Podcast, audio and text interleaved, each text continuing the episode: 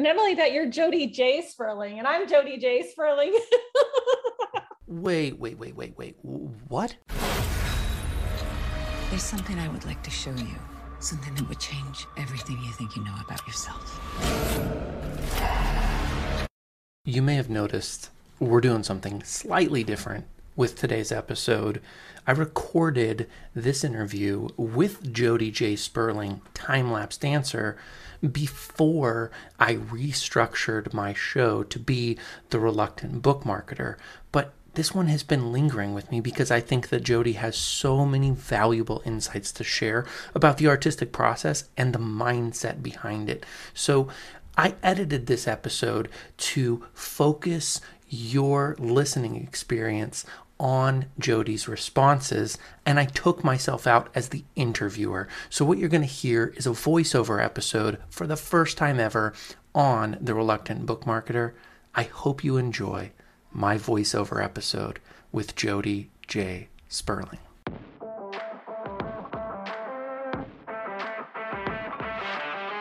Hey, I'm the Reluctant Book Marketer, and I've got just one question for you. Do you see your novel as a million dollar asset? Because if you don't, and you want to, you're in the right place. This is the only show for novelists who want to shift their mindset away from fear and toward abundance. Because you can sell more books than you ever dreamed when you believe in what you're doing.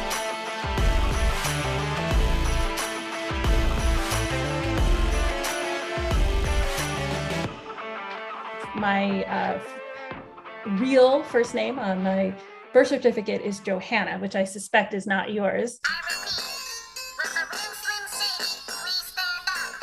Um, but my parents always called me Jody, and I don't know if this was the case for you, but my mother saw the movie The Red Pony, and uh, which is based on a, a story, and uh, the the protagonist is is Jody. As writers, we often find that it is challenging to embrace the style that we naturally gravitate toward in composing our novels. And oftentimes you can try to look over the fence or into the other pasture and see that things are greener, that they're better doing it a different way. And that's what I brought to this moment talking with Jody. I explained to her my feelings about dancing and how uncomfortable I am in my own body, that I can't move and that I'm super self conscious when music plays and people are around me moving to that music because I don't feel the rhythm.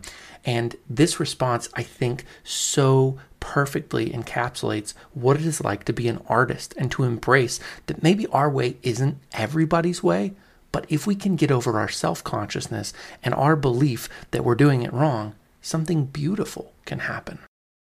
I have to, I would not be doing my duty as a person in the field of dance if I didn't invite you in some way to find a new relationship with movement and to understand that even though you think that you don't have rhythm, you do have rhythm because if you didn't have rhythm, your heart would not be beating right now, right? And you would not be taking regular breaths and your neurons would not be firing. So that there's already multiple layers of rhythm, you know, and polyrhythms happening in you that you're activating all the time. And and dance is really something that um, is and can be and should be accessible to all. And it's only in our culture that we've sort of, in some ways, the elevation of dance as an art form has uh, maybe pushed it out of people's daily lives. But I really believe strongly that dance can and should be a part of everybody's daily life and um, and that everybody has a, a way in and this sort of sense of inadequacy or feeling self-conscious about not having rhythm or not being able to dance is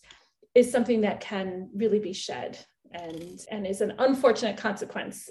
As writers, the work that we do can feel utterly lonely. And there are times and ways in which it might even feel futile. We put words on a page or on a screen, and we build those words into a coherent plot. But we don't know when we deliver that plot to a reader if they are experiencing what we are experiencing. And I love hearing Jody's response to her art of dancing about the impact of what we are doing and the butterfly wings and that whole butterfly effect. So, when you're writing, the mindset piece here is to acknowledge that your words have a ripple effect on the readers, and we are making a communal connection to one another.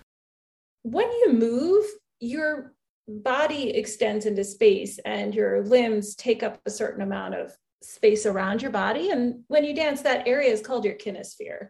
And it sort of goes back to uh, a theory of dance uh, analysis and codification that was developed by Rudolf von Laban, and it's called Laban analysis. So people in the dance world understand this idea of kinesphere. What I also realized that you have a kind of energetic impact in the space.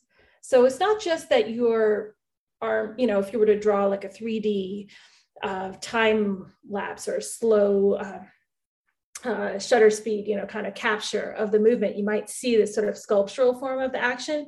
It's also that when you move, you are literally moving the atmosphere around you and you're creating this kind of larger it's you know every single thing in the universe is connected to every other thing in the universe right and it's this idea of butterfly flaps its wings and that has a material consequence and I'm not talking about in a spiritual way, I'm actually talking about in a very literal way, although it is that kind of concept is foundational to a lot of different kind of um, spiritual inquiries, right? This idea of interconnectedness.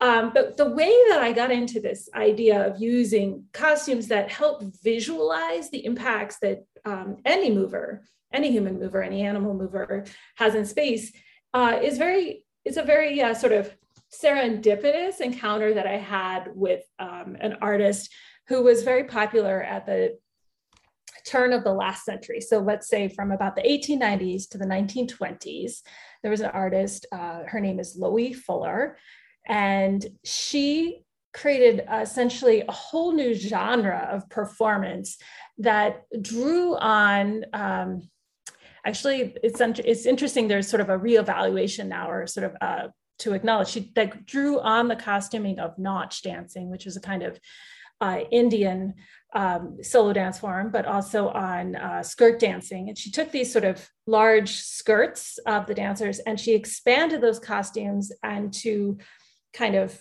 what you might think of as capes or ponchos or large dresses with sticks inserted into the into the costume so that they expanded literally out. So she was like a butterfly or an angel or a bird, you might think. And when she whirled around in those costumes, she created larger than life spiraling sculptural forms. And she was a pioneer of uh, performance technology. And so she created a lot of uh, apparatuses for uh, you know lighting design and for projection elements. And so she was doing these incredible multimedia performances you know um, late you know 1890s uh, early 1900s and was depicted by so many different artists and so many different media. Was influential on art nouveau and cubism and um, symbolism and uh, was really um, had this incredible legacy. Uh, but you know, her sort of name itself, like our name, which is always ascendant, uh, was sort of has gone through periods of being more familiar or less familiar to people. Although I think her name recently is in a huge resurgence. Um, and so, anyway, so I encountered Loie Fuller serendipitously um, a long time ago. Trying to think what it was. In uh, actually 1997, it was a.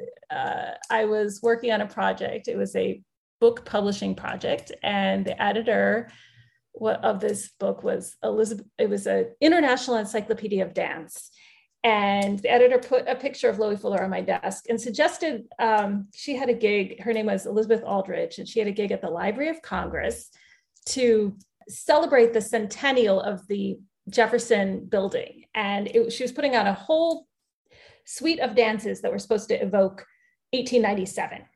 And so she created a costume for me that was a sort of a butterfly dance.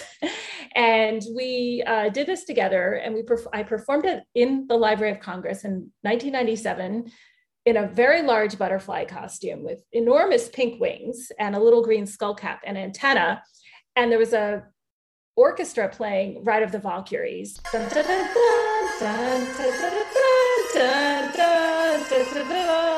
And I and I unfurled my massive wings and I whirled around in the rotunda. And it was so enti- it, like incredible and as an experience to feel so big in this vast space and to take up so much room that it changed my whole life because all of a sudden I, you know, I had been a modern, avant-garde, postmodern, I don't know whatever you want to call it, kind of dancer where I was rolling around on the ground. I was doing contact improv. I was trying not to be too pretty. And here I all of a sudden was transformed into this gigantic um, force. And so I really wanted to delve into exploring what that was about. And it began a kind of inquiry that is continuing to this day, all, you know, 25 years later. And so as I, if you look at the sort of time lapse of my work, and I call my company Time Lapse Dance because I'm interested in this way that the present and the past are connected on this trajectory. And I think if you can visualize that trajectory, then you can understand the kind of forces that are at play and are influencing you. And so I was interested in exploring the relationship between Loie Fuller as a historical figure and how that could relate to contemporary um, dance or contemporary aesthetics starting in the, in the 1990s and over the last 25 um, years. So, about uh, a decade or so ago, I became interested in, well, I've always been concerned about climate change. Around a decade ago, I started to think about these these very large costuming in, in relationship to atmospheric forces. And so as I, you know, from this first experiment, first going into uh, different uh, avenues, first I kind of reconstructed Loie Fuller's first dance just to kind of get a sense of what that was. I did a project that was using period magic lantern projections. I did a project that was very much kind of trying to capture the fin de siècle kind of aesthetic. I did a project that was um, starting to work with groups uh, using experimental music, different rhythms. And then I got into this exploration of what we were talking about at the beginning this idea that when you move through space, you displace air. And you can't see that, but it doesn't mean just because you can't see it doesn't mean it's not real and it's not happening. And so I started to use the choreographic patterns to visualize that atmospheric impact that you can't see. And the cut what was great was that the fabric does it for you right? So if if the, it's like and a plastic bag too. You see you don't know that the wind is blowing or that there's an eddy or a gust but you can see the plastic bag just kind of swirling in the air you all of a sudden know how the wind is moving. And so i became kind of evoking time lapses um, that they could um, evoke a time lapse of uh, wind currents or um, melting ice or um, lava flowing, and just thinking about um, the way that these sort of geophysical patterns that humans can do. and so in 2014, I got invited to participate in a polar science mission to the Chukchi which is north of Alaska. And I had a chance to bring this sort of Loie apparatus, this kinesphere expanding costume, literally into uh, new environment for me. And I danced on sea ice, which is at that time was about 1.2 to 1.5 meters thick. Although in previous decades, the, where I was would have been 10 meters thick. And now um, most of the area where we were is sort of in the peripheral ice pack. It's um, it's all sort of first year ice, freezing and thawing, and and it's not refreezing in the area where I was as much. So just to think of when you see the video of me dancing on the ice and it looks like land. In fact, somebody I, somebody referred to it as like, "Oh, you were on the tundra," and I was like, "No, that's not tundra. That's sea ice. that's the that's an ocean. You know that we're that I'm on."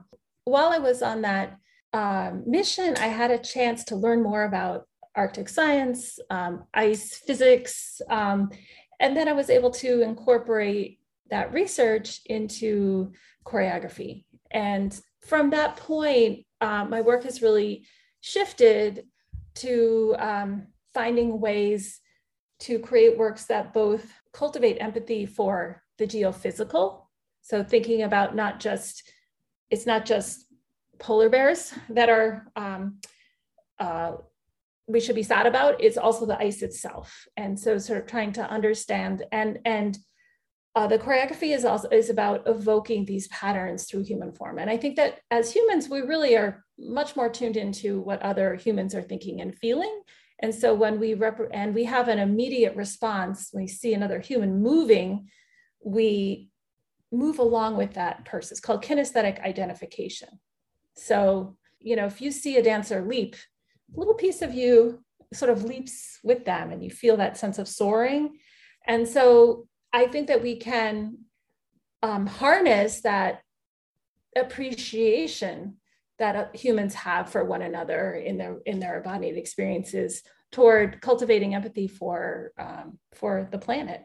As writers, we're all too familiar with the feeling of leaping as we read a work that touches our emotions and that's what we're trying to do in our composition. And that's what we're trying to do as marketers is to take our message and convey it in such a way that people think this is the exact book I need to buy. And whether your message is global and you want to speak to somebody through your fiction about the importance of taking care of the planet, or you simply want to write a beautiful tale that entertains and helps people escape the daily grind, this ability to connect with others is where all the good stuff happens. So I went to Wesleyan University where um, dance is a big part of the culture of the campus, and they had a big reunion a few number of years ago, and all people who had taken dance, not just dance majors and people who were in all different fields, came together and we all did a big improv jam. And I remember talking with a fellow afterwards who was a writer, and he said the most important class he took at Wesleyan for his writing was uh, dance composition. Wait, say that again. Dance is the most important class a writer took for his own writing career, if you're not listening already, it's time to start. And I think that what um, good writing moves, it moves you. And so understanding that embodied experience. And I, I took a lot of um, I have uh, I write about dance, and um, I used to write dance criticism. And a big part of writing dance criticism for me was if you see it, and I have the vocabulary and the understanding, familiarity with dance to see it and to kind of remember it and to know what they were doing. But to get at the quality, you actually have to kind of get up and be like, was it like this or was it like that? And then once you do it, then I could describe it. As writers, we're all familiar with that feeling of not knowing how to bring a passage to life until you see somebody else do it and having that moment of inspiration. So, this was such a relatable moment in Jody's discussion with me. And that led to the question of what is the most important part of being an artist and how do we make the most out of the artistic soup in our brain. Part of being an artist is always putting yourself out there and, and dealing with the kind of, but I think it's, it's probably true in all um, uh, fields. Um, but I do, I do feel I was very strongly discouraged from being a dancer. My grandfather um, was, uh, he was very funny. He would he would he's from Vienna and he would say this uh, in his accent. He would tell me these sort of parables of how when he was a young boy in gymnasium, he wanted to be a poet, but then he was so happy that his teacher told him he no, had no talent. And he would tell this to me in in music and theater. He would always tell this. He was always trying to give me a hint, you know, like go to medical school. and you know and i didn't have the right body to be a ballet dancer and i was studying ballet and so my ballet teacher was not the most encouraging. But i for some reason i just kept going at it because i just love to dance. I love to move. And what i've discovered and i've always been interested in visual arts and what i realized is that choreography is this magic uh, I don't even want to say medium, but it's form that combines all the great things of all the arts. It combines movement and the love of dance with the music and a love of music and theater and a love of drama and storytelling and visual design and um, and creating spectacle. So for me, choreography is just this amalgam of everything that is really uh, wonderful about all the arts and bringing it together in one thing. What do I have to say in conclusion? After Jody and I spoke for well over an hour, I have distilled this conversation down to just a little over 21 minutes of gold nuggets that can help you as a writer to think about your novel in a different way, to explore how different art forms might help you access your niche reader. How you can expand your definition of what you're doing to appeal to more people. And I'm so grateful for Jody giving us the time and her energy to explore her art and relate it to what we are doing. At some point, I want to go ahead and post the entire interview raw and uncut because there was so much about the pandemic when we recorded, so much about COVID that wasn't over that I just had to cut out because it didn't make perfect sense for the time that we're in right now. But I want to tell you if you are interested in learning more about dance and how it can improve you as a novelist, check Jody Sperling out on the Time Lapse Dance website and follow her. Watch her dances on YouTube. I will have all of those resources available through the show notes. Well, thank you for having me. It was a pleasure talking with you, Jody Sperling. Thank you so much for listening. If you enjoyed today's show, do me a big favor right now. Click on the follow button in whatever podcast app you're listening on. That way you'll get notifications every time I drop a new episode. And if you still can't get enough, you can go to the show notes, click the link for my newsletter, and sign up today. I'll give you one to two interesting pieces of content every single month that you won't hear on the podcast or find laying around on the internet.